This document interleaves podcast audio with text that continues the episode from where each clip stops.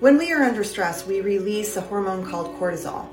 So, if you've experienced a traumatic event and hold that stress in your body for a long enough period of time, what happens is the cortisol is continually pumping into the hippocampus, which is the memory center of our brain, and it actually shrinks that center of our brain, which impacts the way that memories are stored. This is why a lot of trauma survivors have trouble with sequencing, context, time stamping also why it uh, eyewitness reports are not always accurate. So if you have experienced trauma or chronic stress throughout your life and are wondering why you have difficulty with memory this is why.